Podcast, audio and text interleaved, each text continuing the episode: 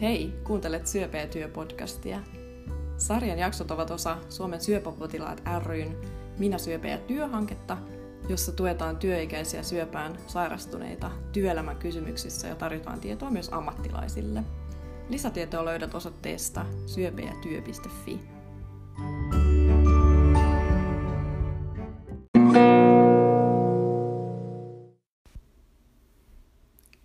minä olen Emma Andersson Minä syöpä ja työhankkeesta.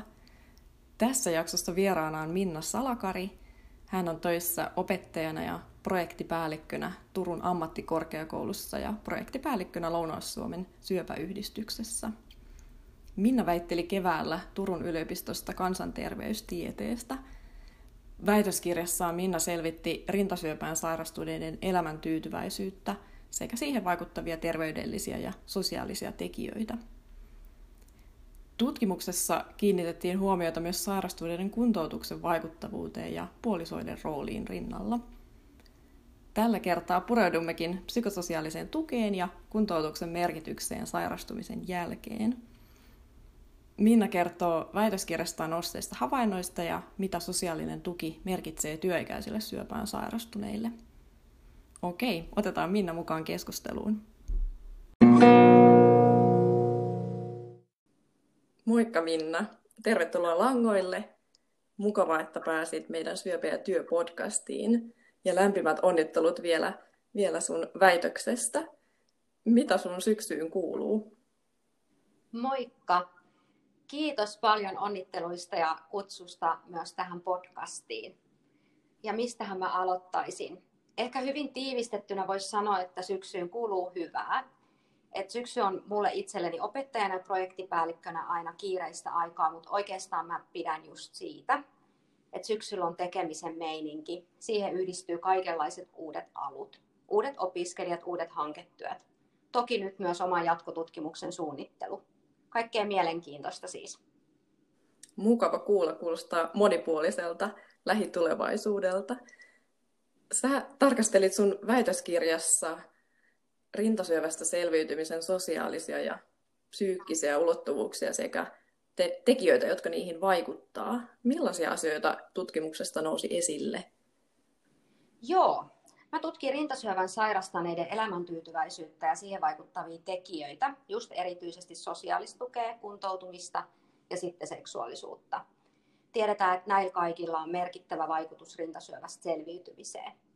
Koska tutkimus koostuu neljästä osatyöstä tai osatutkimuksesta, niin mä voisin kertoa oikeastaan neljä merkittävintä löydöstä.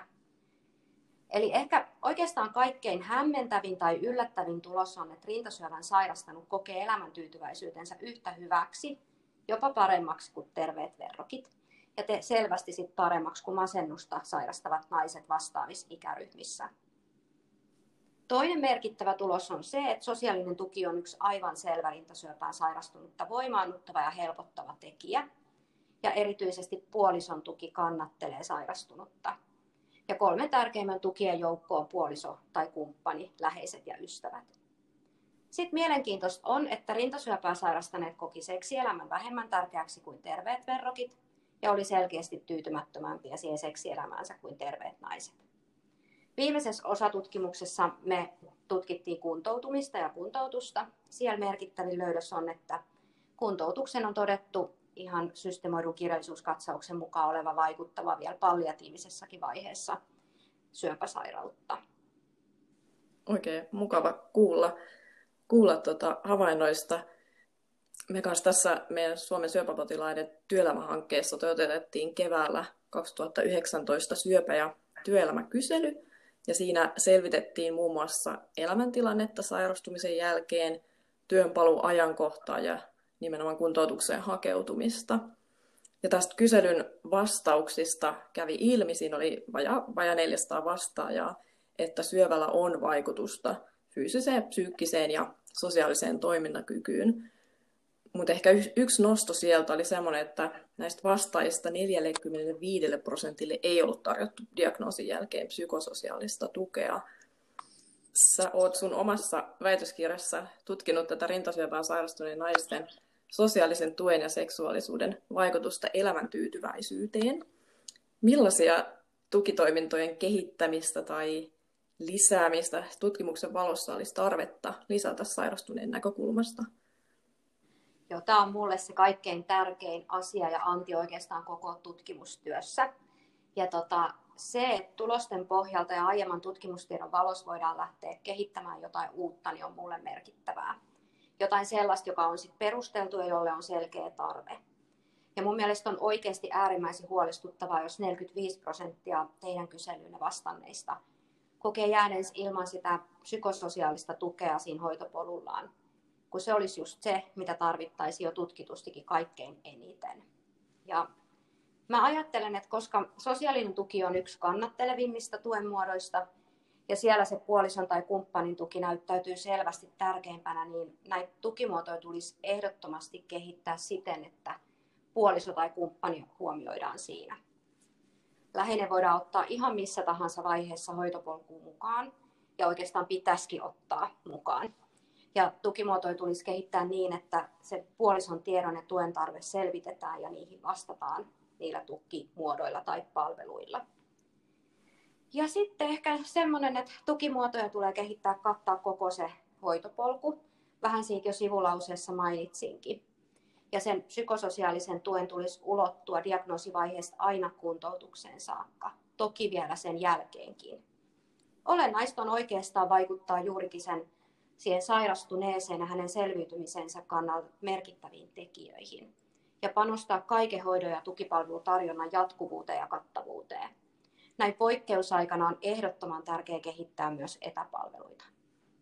Joo, tämä on tosi, tosi hyvä, hyvä pointti, minkä nostit esille, ja se oikea-aikaisuus jotenkin tuntuu kuvastavan sitä, että, että niillä sitten myös tehostetaan, tehostetaan sitä kuntoutumisen merkitystä ja pystytään vaikka tukemaan paremmin töihin paluuta sairastumisen jälkeen.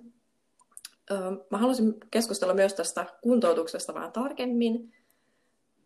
Syöpähoidot on nykyään kehittynyt, tai ylipäätään tunnetaan yli 200 erilaista syöpätyyppiä. Tilanteet on kauhean erilaisia ja yksilöllisiä.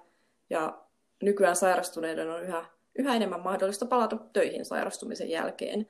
Ja tästä aikaisemmin mainitsemastani kyselystä selvisi myös, että suurin osa palaa vuoden sisällä diagnoosissa töihin ja haluaa haluaa mennä töihin, koska työllä on, työllä, työstä saa merkitystä, rahaa tietenkin, mutta tota, myös sitten kokemusta sosiaalisista suhteista.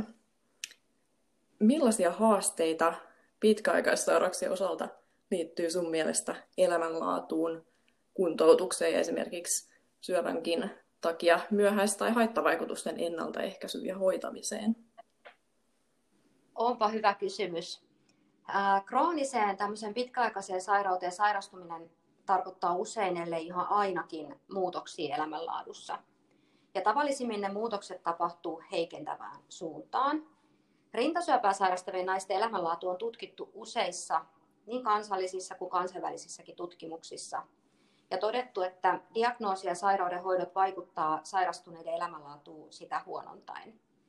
Ja heikentynyt kokonaisvaltainen elämänlaatu taas vaikuttaa sosiaalisiin suhteisiin ja psykologisiin tarpeisiin ja voi johtaa sitten sairaudesta selviytymisen haasteisiin. Syöpähoidot taas voi aiheuttaa pitkäaikaisia haittavaikutuksia rintasyöpää sairastaville ja sillä on taas tutkitusti merkittävä vaikutus siihen elämänlaatuun. Ja rintasyöpää sairastavat naiset kärsii muun muassa ahdistuksesta, masennuksesta, epävarmuuden tunteesta ja psykologisesta väsymyksestä – ja myös uni- ja mielialahäiriöistä vielä pitkään näiden hoitojen päätyttyäkin. Erityisesti psykologisen ja seksuaalisen elämänlaadun osa-alueet koetaan heikoiksi. Toisaalta sitten taas, kuten jo alussa vähän omasta tutkimuksesta mainitsinkin, on äärimmäisen mielenkiintoista, että vaikka tiedetään, että sairastuminen vakavaan sairauteen tavallisesti heikentää elämänlaatua, niin monet tutkimukset raportoi kuitenkin naisten elämänlaadun olevan kohtalaisen korkea jopa korkeampi kuin terveellä naisväestöllä. Ja nämä kaikki mainitut seikat tuo sitten omat lisämausteensa ja haasteensa kaikkeen palvelutuotantoon. Ja jo näiden tiedostaminen auttaa ammattilaisia suuntaamaan sitä hoito- ja kuntoutustoimia oikeaan suuntaan. Sitten haasteen tuo myös toki sairauden, sen oireiden ja hoito- ja haittavaikutusten yksilöllisyys. Ja tämä hoitopolku pitäisikin räätälöidä hyvinkin yksilöllisesti jos ei muuta, niin ainakin sairauskohtaiseksi. Erin, erinomaisia pointteja, pointteja ja havaintoja. Ja tota, jostakin on itse nähnyt, nähnyt tutkimuksen, missä oli, että olisiko se jopa, jopa 10 vuoden ajan puolisoilla ollut kohonnut riski ahdistukseen tuen, puolison tuen rinnalla, että se, että se vaikuttaa, vaikuttaa myös kovasti sit sen puolison omaan jaksamiseen. Olet kattavasti tarkastellut puolison roolia sairastuneen tukijana. Miten puolisot vois tukea ja lisätä osaltaan sairastuneen elämän tyytyväisyyttä? Joo, puolisot on, kuten edellä jo todettiinkin, merkittävin sosiaalisen tuen lähde rintasyöpää sairastavalle. Puolison rooli on tukea, seistä rinnalla siinä vaikeassa elämäntilanteessa. Se ei ole aina mikään helppo rooli, jos koskaan.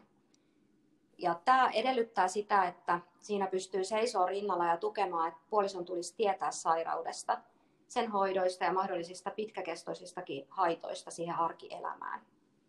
Kun puoliso otetaan mukaan siihen hoitopolulle, on hänen huomattavasti helpompi tukea sairastunutta kumppania. Yhdessä tekeminen, arkinen eläminen, lohduttaminen, läheisyys, nämä on tällaisia hyvin perinteisiä ja tavallisia tukemisen keinoja, jotka onnistuu varmasti kaikilta. Sairastuneelta kannattaa toki myös ihan avoimesti kysyä, että mitä sinä toivot minulta, mitä toivot minun tekevän, mikä lohduttaisi sinua tai auttaisi sinua. Eli mitään vippaskonsteja ei tarvita, riittää, että on rinnalla ja osoittaa välittävänsä. Tämä on mukava, mukava kuulla ja puolisoillehan on myös syöpäjärjestöissä tarjolla ihan omia, omia vertaisryhmiä, missä voi, voi sitten tota, edistää, edistää omaa mielen, mielenterveyttä ja jaksamista. Näin lopuksi, miten sä kiteyttäisit syöpähoitopolun tarvittavat muutostoimet, jotta syöpään sairastunut saisi oikea-aikaista tukea yksilöllisiin tarpeisiinsa? Ja mitä sä ehdottaisit palveluohjauksen kehittämiseksi? Taas ollaan hyvän kysymyksen äärellä. Tähän voisi vastata pitkästikin. Mutta ehkä mä tiivistän tämän samoin kuin olen väitöstutkimuksen niin lopussa todennut, että tämä rintasyövästä selviytyneiden kokonaisvaltaisen elämänlaadun ylläpitäminen ja parantaminen ja niihin vaikuttavien tekijöiden tunnistaminen on meille tärkeä kansanterveyshaaste. Me tarvitaan vahvoja tekoja. Ja yksi tärkeimmistä on kuntouttavien palveluiden tehostaminen, räätälöinti, uudistaminen, etäkuntoutuksen kehittäminen tarveperustaiseksi sairastuneet alkaa nyt olla niin kuin digitaalisesti hyvinkin päteviä ja pärjäävät etäyhteyksilläkin. Ja siksi monenlainen etätoiminta on heille jo tuttua ja siihen kannattaa panostaa. Tarvekartoitus taas loisi pohjan kaikelle palvelutoiminnalle ja palveluohjaukselle, kuntoutukselle. Eli luodaan sellaisia nykyaikaisia palveluita, joille on kysyntää.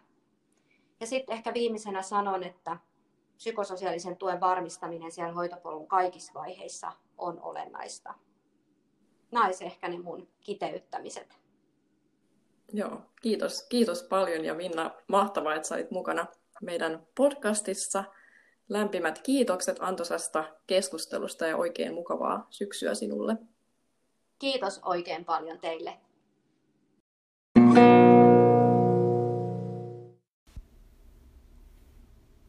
Jos olet kiinnostunut tutustumaan tarkemmin Minnan väitökseen, löydät tutkimuksen esimerkiksi hakusanoilla Minna Salakari ja väitös Turun yliopisto. Minna on myös aktiivinen blokkari. Hän pitää omaa Tähän on tultu blogia ja on myös kirjoittanut muun muassa Rintasyöpäyhdistys Eurooppa Donnan blogiin. Jos kaipaat lisätietoa syöpä- ja työteemasta, käy osoitteessa syöpäjätyö.fi Sivuilta löytyy materiaalia sekä sairastuneille että esimerkiksi työterveyshuollon toimijoille ja työnantajille. Ja aikaisemmin mainitun syöpä- ja työelämä kyselyn tulokset löytyvät myös sivustolta. Lämmin kiitos, että kuuntelit Syöpä- ja työpodcastia ja jää ihmeessä kuulolle seuraavaa jaksoa odotellessa. Mukavaa syksyä kaikille!